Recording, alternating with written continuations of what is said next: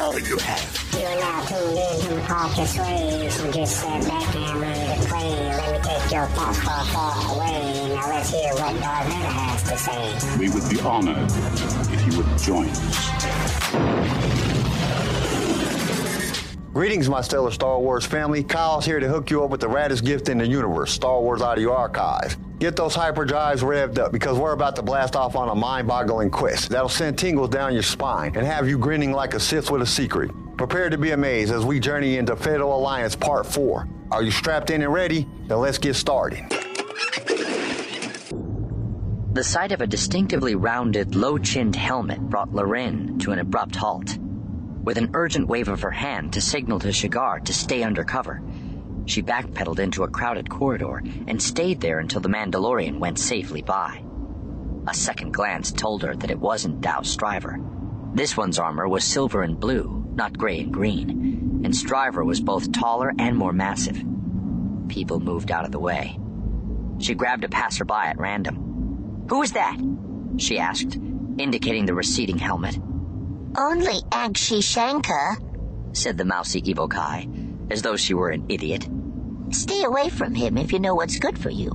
He's come second in two separate great hunts. And I bet that hasn't improved his mood, Larin muttered as the slave hurried away. While the Mandalorians waited for the next big war to break out, they amused themselves by ritual fighting among themselves, drawing in anyone foolish enough to show an interest in their violent ascendancy games.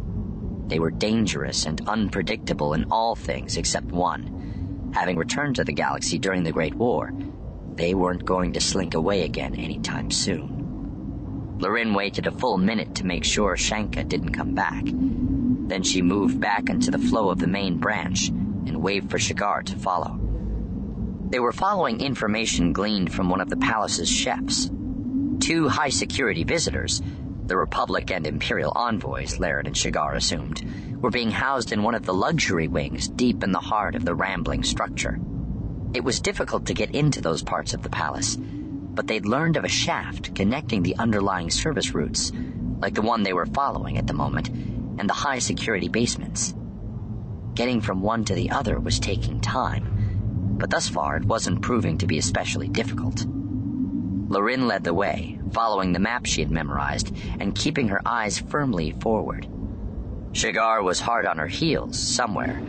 She was sure of that, although she couldn't see him. He walked as lightly as an Alderaanian swan and vanished into a crowd like a puff of smoke. When she stopped at the next junction to check her bearings, he simply appeared beside her, as if from nowhere. Almost there, he said. I'll take point for the next leg. All right, she said. But I've been thinking. Why are we going this way in the first place? Shouldn't our priority be the vault? It would be, if we knew where it is. When we reach one of the envoys, then we'll have our guide. We know they've both seen it. Asking the right people is always better than asking at random. She heartily agreed with that. They'd learned a lot by mingling with the palace's downtrodden staff, but every important piece of information they had gathered came with a wealth of worthless trivia. Sorting the one out from the other had taken more time than either of them would have liked. After you, she said, waving him ahead of her. It was her turn to trail after now. A pair of people walking side by side always drew more attention than individuals in a crowd. Surrounded by unknown serfs and servants, they blended in, passed by, and were instantly forgotten. That was something Akshi Shanka would never manage. They reached the entrance to the subterranean shaft without incident.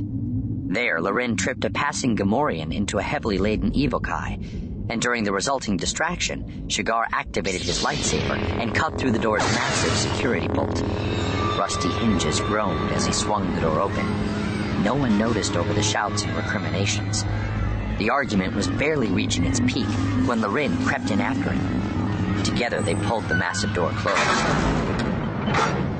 It was much quieter on the other side, and darker too. Shigar took a deep breath, glad to be out of the multi-species press and the poverty they endured. He had glimpsed the luxuries lavished on those at the top of the social pyramid on Hutta. He knew what privileges they enjoyed. All around him was the cost and filth and sentient misery. That the underbelly of Coruscant was exactly the same gave him some pause in blaming the Hutts. Perhaps it was simply the nature of things. Perhaps Master Nobil's rebuke was well earned. How could the Jedi Order change something that had endured for millennia? It wasn't the Council's brief, not when the Emperor's wolves were snapping at the galaxy's throat. A faint yellow light flared into life. Straight ahead, then left, wasn't it? Larin's voice echoed sibilantly in the miles of metal pipe ahead of them. By the light of her blaster rifle's utility torch, he raised one finger to his lips and nodded. She rolled her eyes and said, There's no one down here. That's what we were told. He shook his head and indicated that it was her turn to lead. Better not take any chances, he thought. Larin moved off at a cautious lope through the tunnel. The pipe was dry and empty, and easily large enough for them to stand upright. They could have run side by side if they wanted to, Occasionally, the ceiling was interrupted by pipes and clusters of cables, forcing them to duck, and on two occasions, they had to jump across a shaft. But apart from that, there were no interruptions. They reached the junction in 15 minutes. As Larin approached, Shigar reached out for her shoulder. With a firm grip, he pulled her to a halt. She looked at him inquiringly. He put one hand over the rifle's lamp, extinguishing the light. All was black for a moment. Then a dull glow appeared. The sound of faint movement echoed around them. Someone was in the tunnel just around the corner. Shigar moved forward, hardly daring to breathe. Through the force, he sensed three organisms in a cluster, but not clearly enough to identify their intentions. If they were lying in wait, why the light?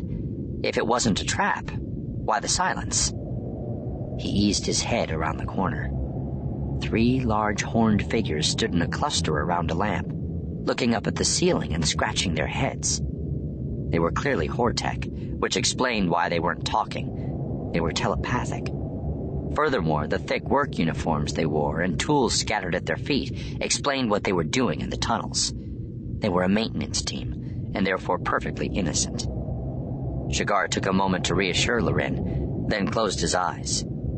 His telepathic powers were modest at best, but they had been enhanced under the Grand Master to the point that she could convey simple concepts to him without speaking. The Hortek were receptive to outside thoughts and vulnerable to force persuasion. If Shigar could combine the two, he could easily get rid of them. He found the focus required with surprising ease. The practice on the way to Hutta had done him good. Within moments, the Hortek picked up their tools and moved off. Nice one, whispered Larin when the sound of heavy footsteps faded away. She eased around the corner and flicked the light to its lowest setting. It gets tougher from here on, Shigar said, unhitching his lightsaber hilt. Let's not get complacent. Hey, look at this. Larin had the light aimed up at the ceiling, where the Hortek had been working. Something had burst through the shaft's metal wall, melting it. Several silver threads dangled down like strands of web. Larin blew gently on one of them. It swayed stiffly from side to side. That looks like wire. It can't be, said Shigar. It's getting longer. Larin pointed the light at the bottom of the thread. Its terminus was visibly extending lower. Growing? Or extruding? Doesn't matter either way, he said. What's going on up there is none of our business. In a Hutt's palace, I'd call that a life saving philosophy. The first security drone they encountered was a metal sphere that dropped whirring out of a chimney, sprouting weapons as it came. Loren downed it with one shot, beating Shigar by a bare millisecond. She blew imaginary smoke from her blaster. You'll have to do better than that to beat, uh, me. She'd almost said to beat the Black Stars, but caught it in time. She didn't want him to wonder what one of the Republic's elite commandos was doing skulking about with him in the bowels of Tassaa Bareesh's stronghold. Just thinking about telling that story punctured her confidence. Still, what they were doing felt like old times, and the mental state was surprisingly easy to fall into. The brashness, the boasting, and the belligerence, alongside the running around dark places and shooting things. Stay alert, said Shigar.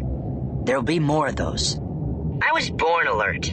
She said, not ready to abandon the old time feeling just yet. The second security drone whizzed out of a side tunnel, flashing its lights and issuing a warning to stand still. Shigar caught this one, spearing it through the middle with the blade of his lightsaber. Not so fast that time, were you? She smiled. They moved cautiously. Drones were a danger, but their presence meant that they were nearing their objective. The luxury wings were almost as heavily protected as Tassaa Bareesh's sleeping chamber.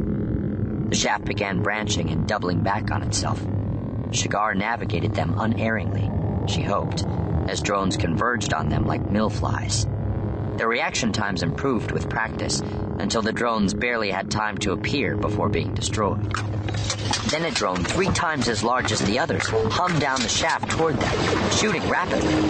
Shigar spun his lightsaber like a shield, reflecting its own fire back at him. Gesturing with his hand, he brought down part of the ceiling and crushed the drone under rubble.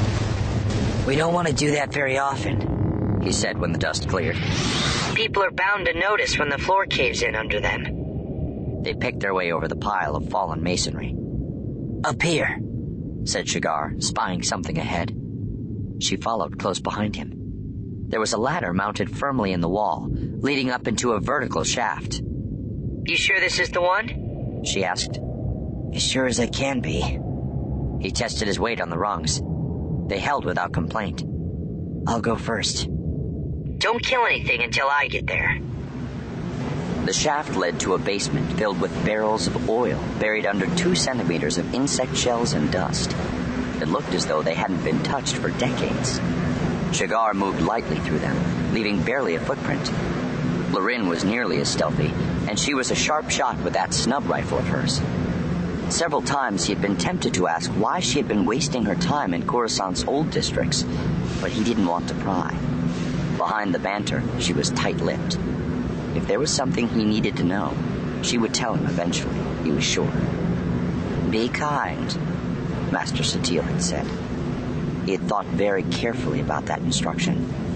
It had to apply to Larin, the young woman he had already rescued once from the Mandalorian. Was it a kindness, though, to be ripped out of your home and plunged into the middle of someone else's war?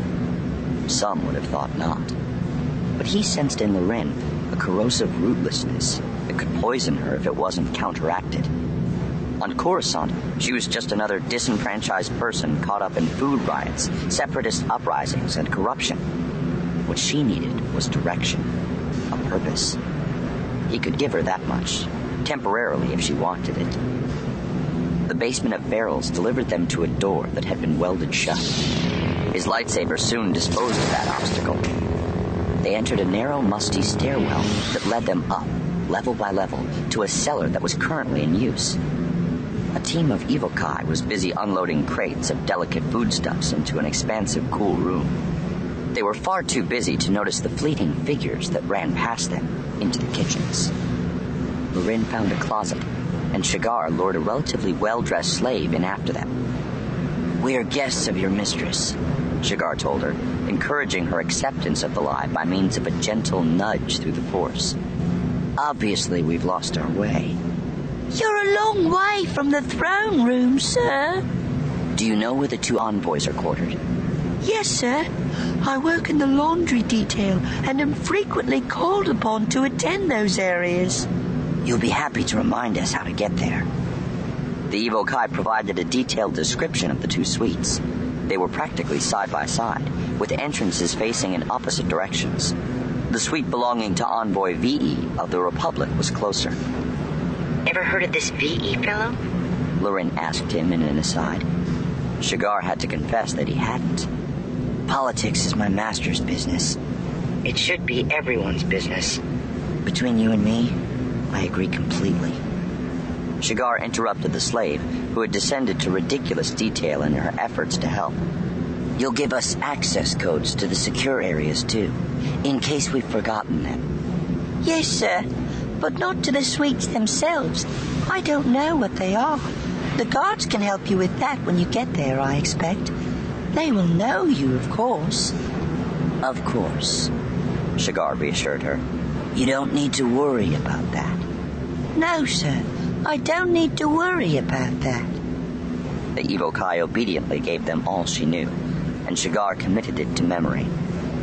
Before you go, he said to her, I want you to know that it is unsafe down here today. Find somewhere to hide and stay there until the fuss dies down. You don't want to get hurt. I don't want to get hurt. That's right. The slave left the closet and hurried off to obey his command. Ready? He asked Larin. I was born ready. You've already done that one. I have? Well, you'd better tell me where to shoot before I embarrass myself further.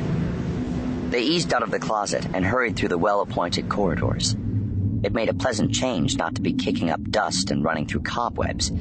Instead, fragile vases and statues lined the corridors, and Shigar took great care not to damage anything unnecessarily. Someone had made these things. The preservation of culture was among a Jedi's many missions.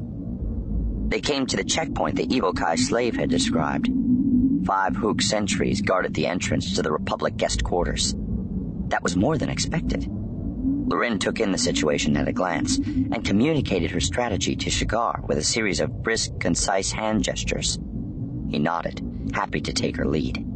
She rolled up from cover and came up on her knees, firing into the shoulders of two of the Houks. They toppled backward. Shigar leapt past her, using his blade to defend both of them. A third Houk went down, struck by a bolt from his own weapon, deflected back at him from Shigar's lightsaber. That left two. Larin took a close burn from one of them and retaliated with two shots to the chest. Shigar sliced the remaining one's arm off. He stood still in a defensive pose in the curling smoke, ready to strike again if any of the fallen so much as twitched. Larin moved lightly to his side, unhurt by the near miss, although her shoulder now boasted a new charcoal patch. No alarm, she said with satisfaction. We got them all in time. The door will be locked. See if you can get through without triggering anything. She knelt down by the lock and took off her helmet while he kept an eye out for passers-by. A stream of precision tools came out of the left thigh hatch of her armor. She applied them one by one to the lock mechanism, humming softly as she worked.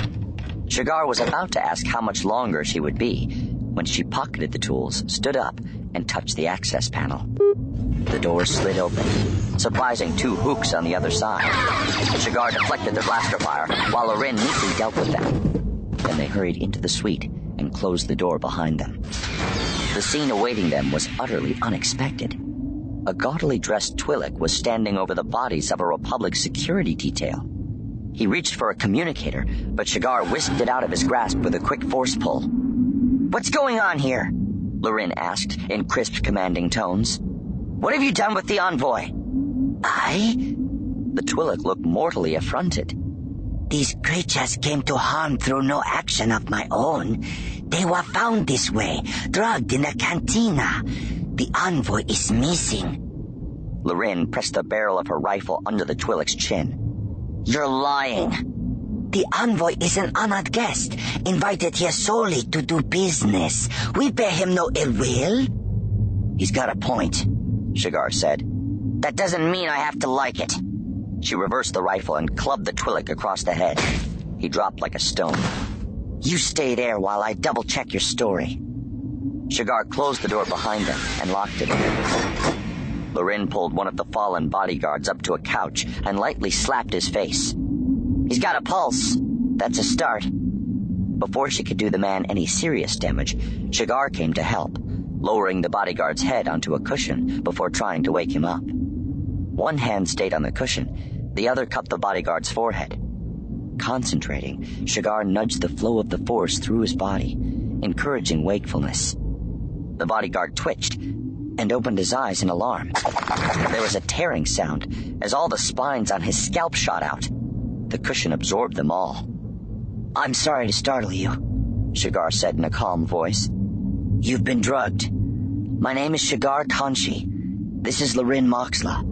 Grandmaster Satele Shan sent us to aid you. That wasn't entirely true, but as an explanation, it would do. The man pushed him away and sat up. He ran his hand across his scalp and cleared his throat. My apologies for attacking you. I am Sergeant Potanin. Where is Envoy Vii? We don't know. said Larin. We were hoping you could tell us. Patanin shook his head. We must have been ambushed. Envoy Vii was talking to a man who works for the Hutts. His name is Jet Nebula. And there was someone else. A Mandalorian. What Mandalorian? Larin asked, leaning close. Do you have a name? I don't remember. He looked at Larin and Shigar in appeal. We have to find the envoy. Shigar nodded. An active Dao Stryver on Hutta would be an unexpected complication, but it wasn't necessarily a disaster. The primary mission could still continue. All right, he said. You and Larin look for the envoy. If the Twi'lek is telling the truth, the Hutts will help you. And you? asked Larin. I'm going to check out that vault. What you can't learn from the envoy, I'll find out there. Sergeant Patanin, will you give me directions? Patanin provided a comprehensive description of the route from the luxury suite to the vault via a security airlock. Shigar committed it to memory. Did you see what was in there? There's the Cinzia's navicomp and an artifact Envoy Vii couldn't identify. Made of some weird metal. Patanin looked apologetic. I'm sorry, but that's all I know. No matter. Shigar wished Patanin had learned more. Ancient Sith and Jedi relics could sometimes be identified by their markings. I'll take a look myself and see if I can figure it out. Are you sure you want to do this alone? asked Larin before he set out. I have my comlink, he said. I'll call you if I get into trouble. You'd better. She touched his arm briefly and then pulled away. See you later. By the way, Shigar left her and Sergeant Patanin to wake the others. With lightsaber at the ready, he eased back into the ebbs and flows of Tassaa Bareesh's palace and counted off the intersections one at a time. Darth Chratis' voice carried faintly across the thousands of kilometers separating him from his apprentice. Did you see any Jedi in the Republic Envoy's party? None at all, Master. Ax could hear the disappointment in her own voice. She'd been looking forward to fighting something more challenging than the inept palace guards. If they're here, they're maintaining a very low profile. It's clear, then, that they plan to steal the artifact before us. Otherwise, they would be visible. Your orders are unchanged. You must move quickly to ensure you get there first. It will be difficult, Master. The doors are massive, and there are bound to be alarms. That's for you to worry about. Fail me, and you will report to the Council yourself. The line clicked shut, and Ax smiled in the darkness. Darth Chratis was as transparent as glass. If she succeeded, he planned to take the credit. If she failed, the blame would be hers. But some of the tarnish would inevitably rub off on him if she did fail, halting his plans for advancement. It was amusing, therefore, to keep him nervous.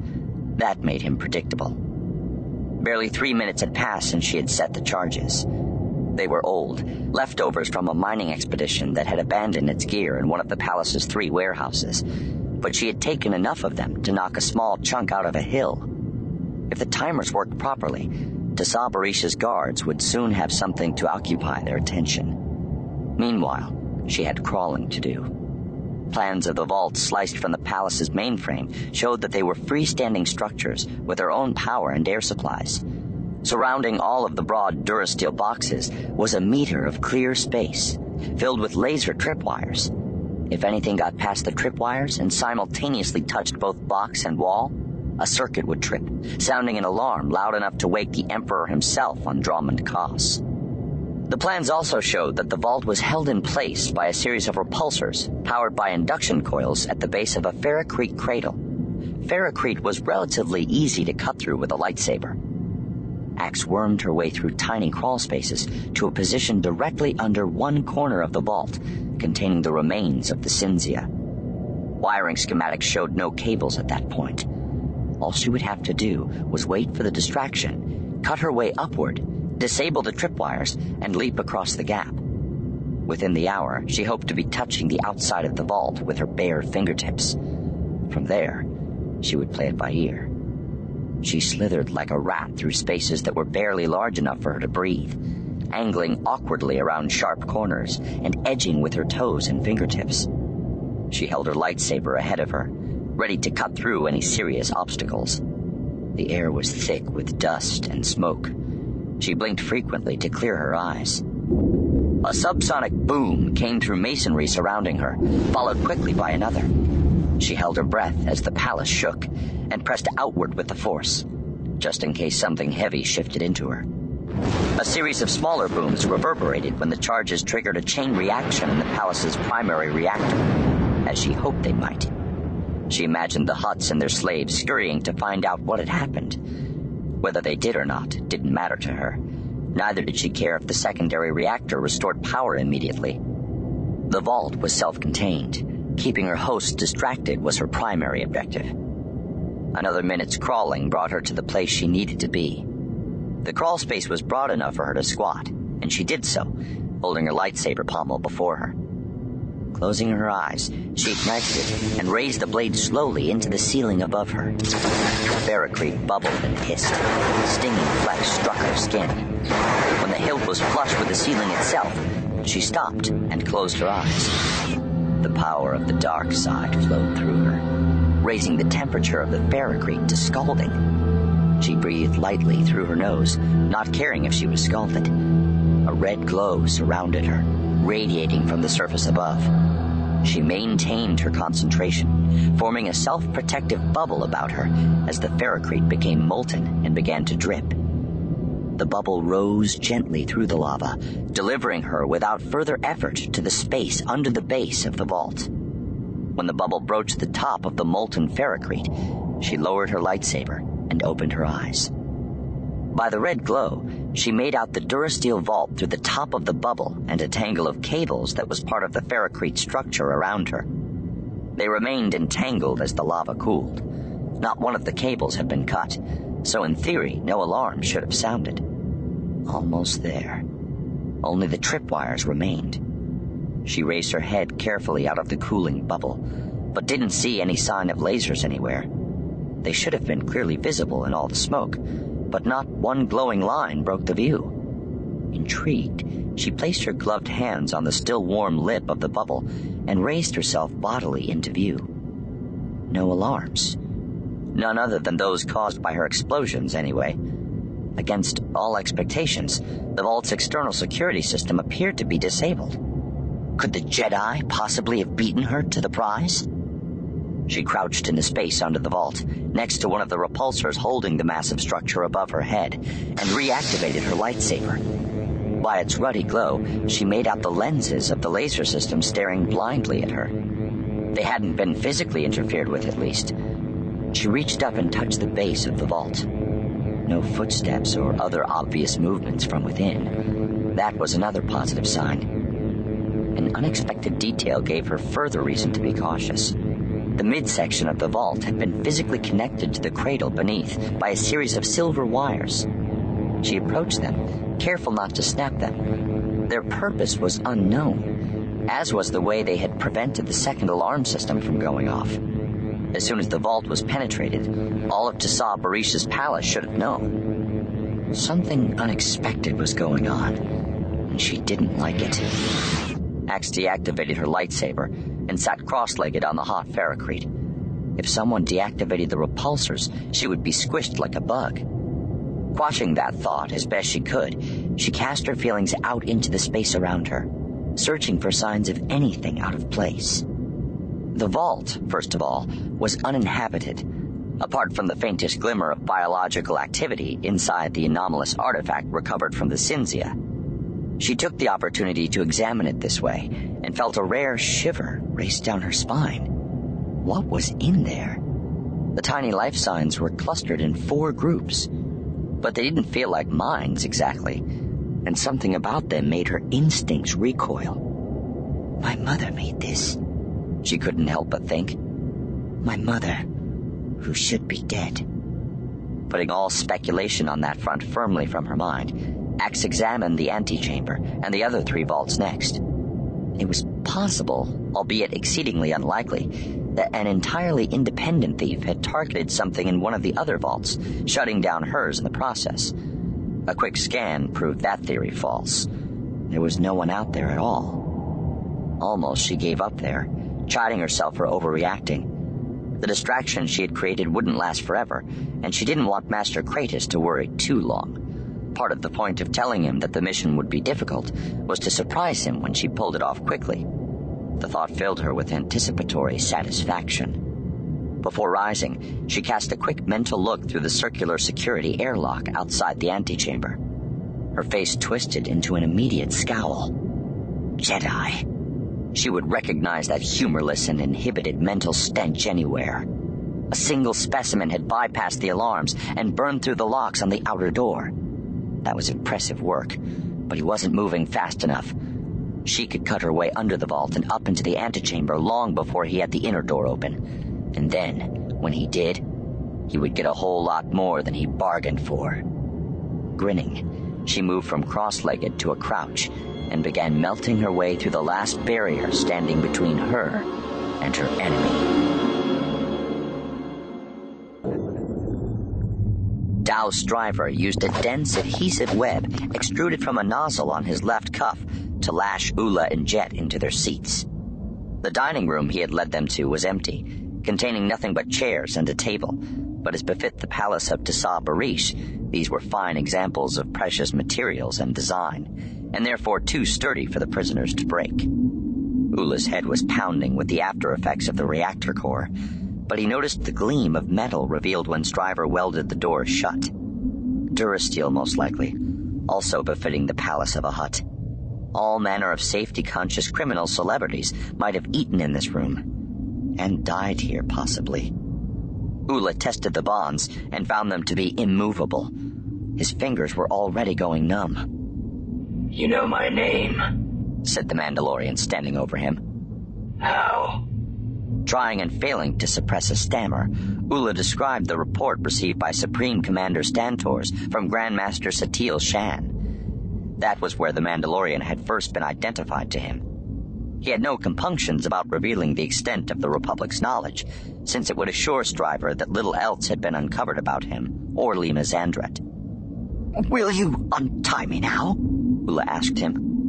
The only reason you're still alive is because there's no honor in killing you, and no advantage either. The Mandalorian towered hugely over him. That could easily change. Ula fell back into his seat and closed his mouth. Jet sat in the chair next to Ula, staring unflappably up at their captor. I assume you know me from somewhere, he said. Did I ruin your sister's reputation? If so, I'm afraid she was quite forgettable. Stryver didn't rise to the bait. Captain Nebula, I'm told it was you who spoke to the crew of the Cinzia. Who said that? A former crewmate of yours called Shinko. He'd say anything to get your blaster out of his face. My assessment precisely. Is what he told me true? How do you know I'm any different from him? I'll be the judge of that. Why you want to know? What's so important that you go halfway across the galaxy to find it out? Just answer my questions, Nebula. What did they tell you? Do you mean what? Or how much? Ula didn't understand why Jet was making things more difficult than they had to be. I've heard the recording, Ula said. They didn't say anything to him. The Mandalorian turned back to him. What were their exact words? They were on a diplomatic mission and didn't want to be boarded. Did they mention any names? None. Could the recording have been edited? I suppose it might have been, but. Be silent. Stryver turned back to Jet. Does the name Lema Xandret mean anything to you? If that's your sister. The butt of Stryver's blaster dug into Jet's throat. Do not play games with me. She was an Imperial droid maker who disappeared 15 standard years ago. Was her name mentioned by anyone aboard that ship? No, Jet said. And there were no survivors, if you think she was aboard. Shinko told you that, I'm sure. He told me there was wreckage and that you gave it to the Hutts. Why would I do something like that? The muffled boom of an explosion rocked the floor, making Ula jump. Dust rained from the ceiling. Stryver pointed his rifle at the door, ready to fire on anyone who burst through it. But the blast had come from much farther away. A second quickly followed the first, and the lights flickered. Distantly, alarms began to sound. The palace is under attack. There's no time now for prevarication. If you know what survived the explosion, you must tell me. There was something in the Mandalorian's voice, a rising urgency that made Ula speak out of more than just self preservation. I've seen it, he said. It's in a vault not far from here. What is it? There are two things, and they're both for sale. The Cinzia's Navicomp. Intact. So I was told. And the other item? I don't know what it is. Describe it. Silver, tubular, about a meter high, made of rare metals and some kind of organic component. No insignia. Do you know what it is? The Mandalorian fiddled with his armor and projected a tiny holovid of the palace grounds. There are seven maximum security vaults in Tassaa Bareesh's enclave. Tell me which one contains these two items. Why? asked Jet. It's just space junk. You did not believe so. I'll sell anything. I'll try to. If you release my hand, said Ula, I'll show you which vault it is. You're not after this mystery planet as well, are you? Asked Jet, rolling his eyes as Stryver loosened the web restraining Ula's left hand. Unless. Ah, yes. Unless you want the Navicomp for an entirely different reason. Stryver ignored him. Point, he said, holding the holovid out to Ula. Bring it a bit closer. Uh, that one. There, I think. As the Mandalorian studied the floor plan, Ula slipped his hand into his pocket and produced the hold-up blaster. He listened to himself speak calmly and without fear, as though he were standing outside his own body, watching what was going on. Release my other hand, he said, pointing the blaster at Stryver's stomach. I'd prefer to talk as equals. Stryver pushed the holovid into Ula's eyes, blinding him. Ula squeezed the trigger, but Stryver was too fast. With one sweep of his other arm, he swatted the blaster away. The single shot discharged harmlessly into the ceiling. nice try, Jet chuckled, as Stryver reaffixed Ula's hand to the chair. You've never dealt with this kind before, have you? Ula was having trouble seeing the funny side. The fear had come crashing back in. His eyes were still dazzled, and his hand felt like it was broken. How can you tell? Mandalorians don't believe they have any equals. Larin sliced into another layer of the palace security program and conducted another search. Dao Stryver's name still appeared only once. His ship, First Blood, was docked in the palace's private spaceport. Mentally, she kicked herself for missing something as obvious as that. But she didn't lose any time over it. The architecture of the palace's security programs was even more baroque than the palace itself. Even if she had thought to search for the Mandalorian's name, chances were it wouldn't have appeared the first time. Anything? asked Sergeant Patanin, who was peering worriedly over her shoulder. She shook her head. Searches on Ula Vii's name had turned up nothing as well. You're blocking my light. Patanin was trying to be helpful, but he was no Shigar. I'll holler when I've found something. Pulling another decryption algorithm from her repertoire, Larin tried another route. Behind them, the Twi'lek, Yima, entered the missing envoy's suite and sketched a bow. The bump on his temple stood out in bright red against the green of his skin. My mistress offers her profound apologies. The hunt for the kidnappers and those who attacked your sentries will begin immediately. Larin scrambled the holoprojector's view so Yima wouldn't see what she was up to in his mistress's security infrastructure. You have a Mandalorian loose in the palace, she said. And you didn't know about it? He is one of many. They do not like to be watched too closely. Now you know why. Perhaps you'll think twice about the kind of scum you're dealing with. Ema stiffened. And you are? Does it matter who I am? I'm helping you find the envoy. What are you doing? The Twi'lek turned an unhealthy color, even for his species. Everything in our power, naturally. Good. So hop to it. We're busy here. Yima retreated, and Larin descrambled the view she'd been looking at. There's a whole other layer down here, she muttered, marveling at the intricacies of the system. Either it had evolved piece by piece, as each new development added an extra level to what was already there, or it had been designed by the galaxy's most paranoid software engineer. Still no luck with Dao Stryver, however. And Envoy Vii didn't produce a hit. If either of the two men was moving about in the palace, none of the security system's pattern recognition systems was tracking them. Larin was beginning to get desperate. This was the one job she had to do, while Shigar attended to the rest of the mission, and she was failing at it. Proving herself capable wasn't the issue. She knew she was, or had been at least. Otherwise, she would never have been in Special Forces. Getting a score on the board was the main thing, after so long on the bench.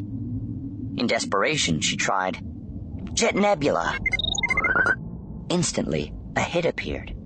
Not just a location, but a coded tag she recognized as a smuggler's call for help. Got something. Patanin hurried over. You said Envoy Vii was with that Nebula character, didn't you? Well, I found him at least. Patanin clapped his hands together and grinned without humor. Good work, Larin. He turned to the escort squad and rattled off a series of orders. Half would stay, the other half would come with him. Larin had to fight the reflex to obey. Had she remained enlisted in the Black Stars, Patanin would have outranked her. I'm coming with you, she told him as his group assembled, checking weapons and light armor. He nodded. I was just about to ask you, Larin. Thank you. Don't mention it, Sarge. Take point and lead the way. Her face was burning as they hurried through the corridors, the echo of their booted feet preceding them, encouraging the throngs to part. This was too familiar, she told herself dangerously familiar. She couldn't let herself think that she was back in the fold. If they found out who she was, they would turn on her, just as the goons on Coruscant had. Better to stand apart, for the future's sake.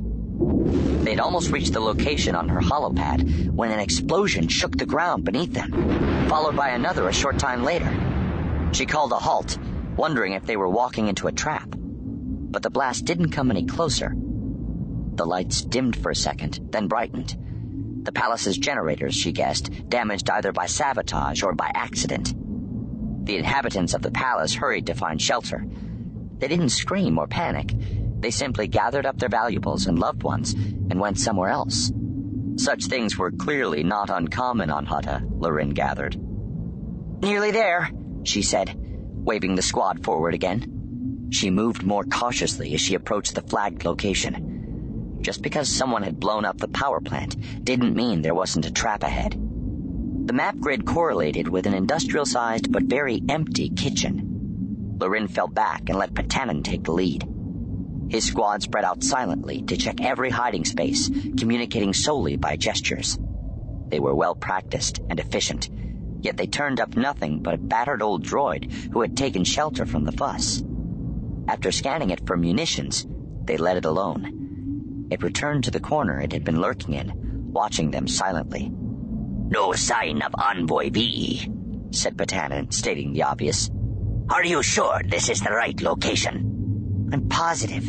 The flag said Nebula was here, and in some kind of distress. He must have been here at some point in order to leave that clue. But now he's been taken elsewhere. There's no evidence of a struggle. A disturbance distracted Larin from the search the droid had stepped out of its corner and was gesticulating wildly. Someone quiet that thing down, will you? barked Patanin. No, wait. Larin approached it, closely watching every move it made. I recognize the signals it's giving. They're from the Civil War. It's saying. She searched her memory for the correct translation. It had been a long time since she'd taken the history and use of military languages during her Special Forces training. He's saying he left the flag for us to find. Not us specifically, but anyone who could help him. Reinforcements. He followed his master, Nebula, I presume, by a transponder of some kind, probably hidden in Nebula's clothes or body. He's trying to mount a rescue, but. He lacks the resources to complete his mission objective. The droid nodded, and she addressed him directly. Who has captured Nebula? A Mandalorian? The answer was yes. No wonder, Larin thought, the droid had been looking for reinforcements. Is Nebula the only prisoner? The answer was no. Do you know where they are? An emphatic yes. The droid took Larin around to the corner where he'd scratched a detailed map into the metal wall. She recognized that location from her own data. It was a dining room, not a dozen meters away. I think we can help each other, she told the droid, who nodded solemnly. Weapons ready, she told the squad. This Mandalorian is big and dangerous. If you get a shot, take it. But watch out for the prisoners. We can't afford to harm the envoy. The droid tapped her firmly on the shoulder with one square metal finger. Or Nebula, Larin added. They took their safeties off and fell in around her. Only when they were moving, with the droid taking the lead, did she realize that she had given the orders, not Patanin, who had obeyed along with the rest of his squad. That made her feel both guilty and pleased, although technically she supposed she had no rank now, which meant she had no superiors to worry about. That was the thought she clung to, and she ran to face Dao Stryver for the second time. It was Ula's turn to have the Mandalorian's rifle wedged under his chin. He arched his back as far as it went, but the barrel followed him, digging deep into his throat. He was so close to Stryver now that he could hear the whir of his suit's many mechanisms, even the hiss of air through its respirator as the Mandalorian drew in a breath to speak. Answer this question very carefully, Envoy Vii, Stryver said. Ula nodded. After his solitary act of defiance, he had no intention of doing anything other than exactly as he was told. His eyesight still sparkled from the dazzling effect of the holoprojector shoved into his face. I will. You pointed to a location on the map. Was the vault you indicated the correct one? Yes. It contains the wreckage recovered from the Cinzia? Yes. He nodded as vigorously as he could to convince Stryver of his sincerity. The pressure of the rifle fell away. Ula rocked forward, chest heaving. He hadn't noticed that he'd stopped breathing. And you? Stryver asked Jet. Do you have any more questions? What, me? The smuggler watched the weapon closely. It was aimed right at his chest. Just one. What now? I can't help commenting that you've welded yourself in here with us. Something thudded against the sealed door. Stryver and his two captives turned to look at it. The thud came again, and a faint voice calling, Open up! The Mandalorian turned away and busied himself with his suit, stowing his rifle and pushing buttons with swift, practiced movements. I can assure you, said Ula, that I have very little value as a hostage. Stryver said nothing, as a bright red line began creeping across the reinforced door. The Mandalorian stepped away from them and looked up. A rising whine came from his backpack. I suggest closing your eyes, said Jet, turning his head toward Ula and shielding it as best as he could with his shoulder. There was a flash of light. Smoke and debris filled the air. The whine became a roar, and at that moment, the door burst in. Ula ground his eyelids shut on a cloud of stinging particles. He heard shouts and blaster fire and felt bodies moving rapidly around him. Something crashed into him, and he felt gloved hands working at his bindings. It'll be all right, sir, said a familiar voice. We've got you covered now. Patanin! Ula could have wept. When he opened his eyes, the smoke had cleared, along with the sparkles from the holoprojector, and Dao Stryver was nowhere to be seen. Two members of Ula's escort stood guard over the door, while two more picked through the wreckage. The droid's driver had disabled was pulling jet free. A soldier in scruffy white armor was peering up into a giant hole in the ceiling, her rifle held at the ready. Stryver had never had any intention of going out the door, Ula understood. His plan had always been to go up. The scruffy soldier turned to him. What did Stryver say to you? Did he tell you what he was looking for? He's going to get the Navicomp, said Jet, wiping dust from his felt. felt. Why? Are the Mandalorians after the same thing as us?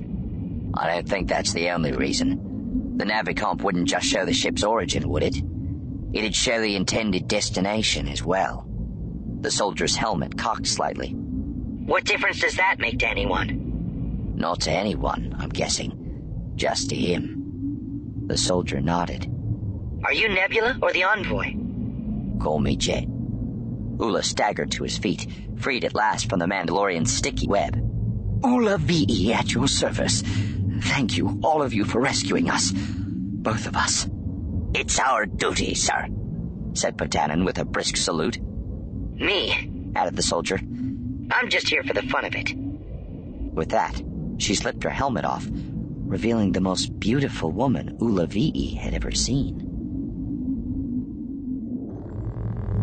Under a massive statue of Tassaa Bareesh, Shigar sealed the outer door behind him, using the force to assist the hydraulics he damaged on the way through. He recognized this type of room. The inner door wouldn't open until the outer door was closed. He crossed the circular expanse of the security airlock, noting but not being distracted by the gentle tinkling of the glass chandelier above. The air stank of smoke, which was odd. The mysterious explosions had been distant, and he assumed the air conditioning system of the vault was completely independent. His senses prickled.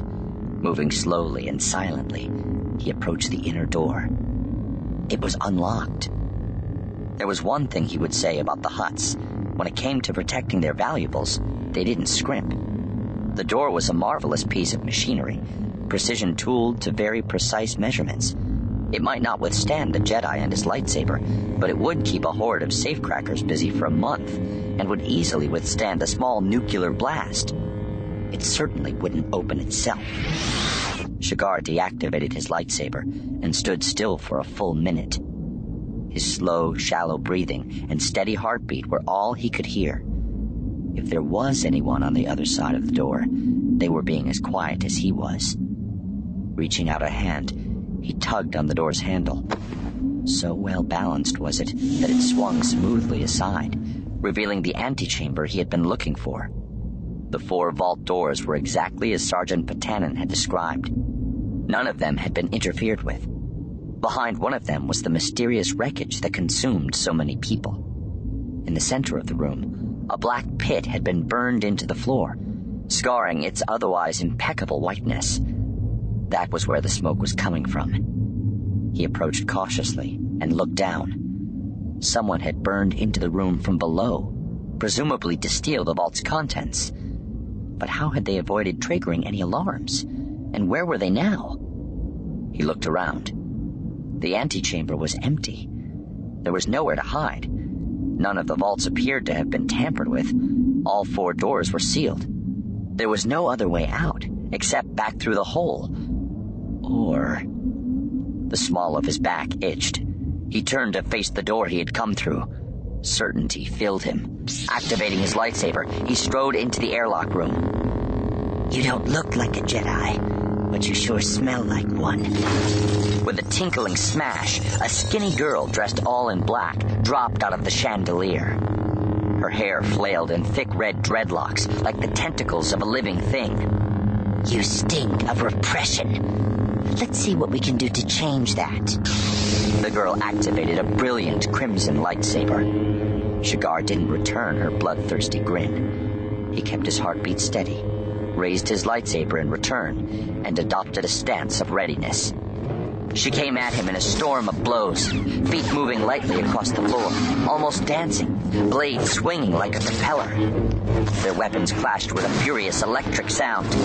He matched her move for move, but doing so sorely tested him. Every block jarred through him like a hammer blow. His opponent was small, but she was strong, and her eyes were full of hate. The dark side flowed through her in powerful waves. She drove him back to the room's inner door, and with a telekinetic sweep, slammed it shut behind him. Nowhere to run now, Jedi, she gloated. Why don't you stop fighting defensively and show me what you've got? I'm going to kill you either way, but let's at least make some sport of it. Shigar ignored her. He knew that some Sith used verbal attacks alongside physical ones to dispirit their opponent, but he would not fall victim to such a ploy. Neither would he allow fear or anger to dictate the way he fought. His master had trained him well. He knew how to fight a Sith, and that was the same way he would fight anyone. The key was to make fewer mistakes than your opponent and to take every opportunity when it came. The element of surprise could make the difference between a drawn out battle and a decisive early victory. Smiling calmly, he faced the snarling girl and reached out his left hand. Ax heard the sound of glass tinkling from behind her and ducked barely in time. hundreds of tiny shards rushed at her, ripped out of the chandelier by the power of the Jedi's mind, and hurled at the exact spot she had been standing. A second stream followed her as she rolled and flipped away, pushing off with her hands and landing on her feet halfway across the room. Recovering her poise, she wrapped a kinetic shield about her and flung the shards away. Only a handful got through, one cutting her arm, and another putting a bloody gash over her left eye. She blinked blood away, relishing the sharpness of the pain. The tall, skinny Jedi was coming for her, green blade foreshortened by a strong, stabbing blow aimed at her midriff. She swept it aside, only to find that the move was a feint. He aimed a kick at her right knee and brought the blade sweeping around for her head. With a grunt, she took the kick on her shin and saved herself from decapitation only by reducing the hold on her hilt to one hand. Their lightsabers met just centimeters from her skin. They locked there for a moment, his blade pressing down toward her face, her left leg twisted behind her, in a difficult position to use her weight against him. He was physically stronger than she, and wasn't above taking advantage of that fact. One solid push, and his blade would be burning more than air. He was stronger, but she was more cunning. Whirling his cloak around his face and throat took barely more telekinetic energy than it did to think of it, and the move had the effect she needed. Taken by surprise, he reeled backward, clutching at the flapping fabric. She retreated only long enough to regain her footing and balance before moving in again while he was blinded. Even without the use of his eyes, he still matched her. He anticipated her moves and blocked them one handed his other hand tore at the cloak, fighting against its strangling folds. When he finally threw it away, he faced her two handed again, lips pursed and bare shouldered, and she knew that the game was really on now. They fought back and forth across the room, slashing and blocking and leaping and running, using walls, floor, and ceiling as launching pads for each new attack. Glass crunched beneath their feet and swirled around them in distracting, potentially blinding streamers. Was good. She had to grudgingly admit that. But she was good too, and she fought to the very edge of her abilities. Her mission wasn't going to end here, skewered on a Jedi's lightsaber. If Darth Chratis was going to stand before the Dark Council and admit that he had failed, then she was going to be there to see it. The end came unexpectedly for both of them. She had tuned out the sound of alarms and the distant aftershocks of her sabotage, but she remained alert for everything in her environment, just in case her sparring partner tried something new. When a noise came from the other side of the airlock room's inner door, she initially dismissed it as a ploy to distract her. She had sealed her Ferrocrete tunnel behind her, so no one could be coming up that way, and there was no other entrance to the vault. The sound came again, a muffled metallic thud, and this time she caught the Jedi's reaction to it. He was distracted too. His eyes flicked to the sealed inner door. In that instant, she struck. Her ability to produce Sith lightning wasn't fully developed yet, and she didn't dare hope that it could overwhelm anyone with Jedi training. But she used it anyway, blasting her opponent with everything she had. He caught him badly, as though he wasn't used to facing such attacks, and it occurred to her only then that he was an apprentice like herself. Like her, this could be the first time that he had faced his enemy alone. Unlike her, he wouldn't live to learn from the experience. He staggered away, flesh tortured and smoking. She maintained the surge as long as she could, and followed it with two quick strikes to midriff and throat. He barely blocked them, swinging one handed, holding his other arm across his eyes, as though the light blinded him. Thrilled by his weakness, Ax lunged again and again, driving him backward until he hit the wall. He slid down it, blade raised ineffectually to block the killing blow. His comlink squawked. Shigar, watch out! Stryver's on his way. He's after the Navicomp. Triumph turned to all-consuming hatred. Dao Stryver? Here? It was her turn to be surprised. With one swift kick, the Jedi, Shigar, knocked the lightsaber from her hand. It skittered away, blade flashing and deactivating automatically. She staggered backward, disarmed, and he came to his feet, eyes bloodshot and full of determination. Not hatred, not anger. She didn't even have the satisfaction of that small victory. She ran backward, force pulling her fallen hilt to her, even though she knew it couldn't possibly arrive in time. The Jedi followed her, driving her toward the outer door. When the door burst in behind her, she didn't need to look to see who was there. She felt his presence as keenly as a dagger in her back. Dao Stryver. Caught between a Jedi apprentice and a Mandalorian who had already beaten her once, all she could do was hit the activation stud and hope for a miracle.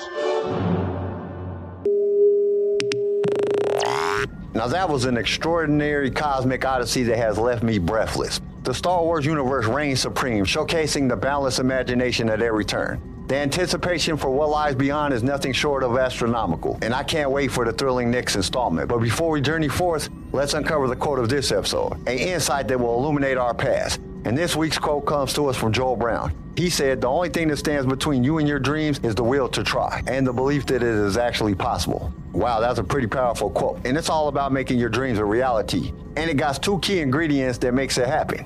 The guts to try and the mad belief that anything is possible. First off, we got to talk about the will to try. That's like summoning your inner superhero to take action, no matter how scary or crazy your dreams may seem. It's all about breaking out of the comfort zone, going after what you want, and never giving up. Like you gotta hustle, put in the effort, and keep pushing forward, no matter what obstacles come your way. But here's the real kicker you must believe in yourself and your dreams. You gotta have unwavering faith that you can actually make things happen. It's like having a superpower of self belief. When you truly believe that your dreams are doable, you become unstoppable. You bounce back from setbacks, learn from mistakes, and keep grinding towards your goal. So remember this your dreams are right there for the taking. All you need is the courage to try, and you got what it takes to make it happen. And that's it for this episode. I hope you enjoyed part four of Fatal Alliance as much as I did, and I hope you will join me next time for another exciting Star Wars adventure. Until then, may the Force be with you.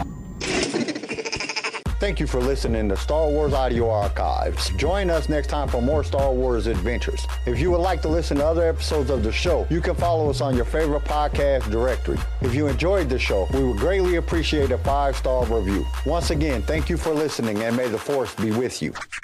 SWAA was created by Keen Eye Shed and is a production of Pick Film Media. This show was produced by Quentin McDaniel and was distributed by SWAAcast Network. Star Wars The Old Republic's Fatal Alliance was read to you by Jason Odega. Sound designed by Theodore Thompson. I am your host, Kyle, and we will see you next time in a galaxy far, far away.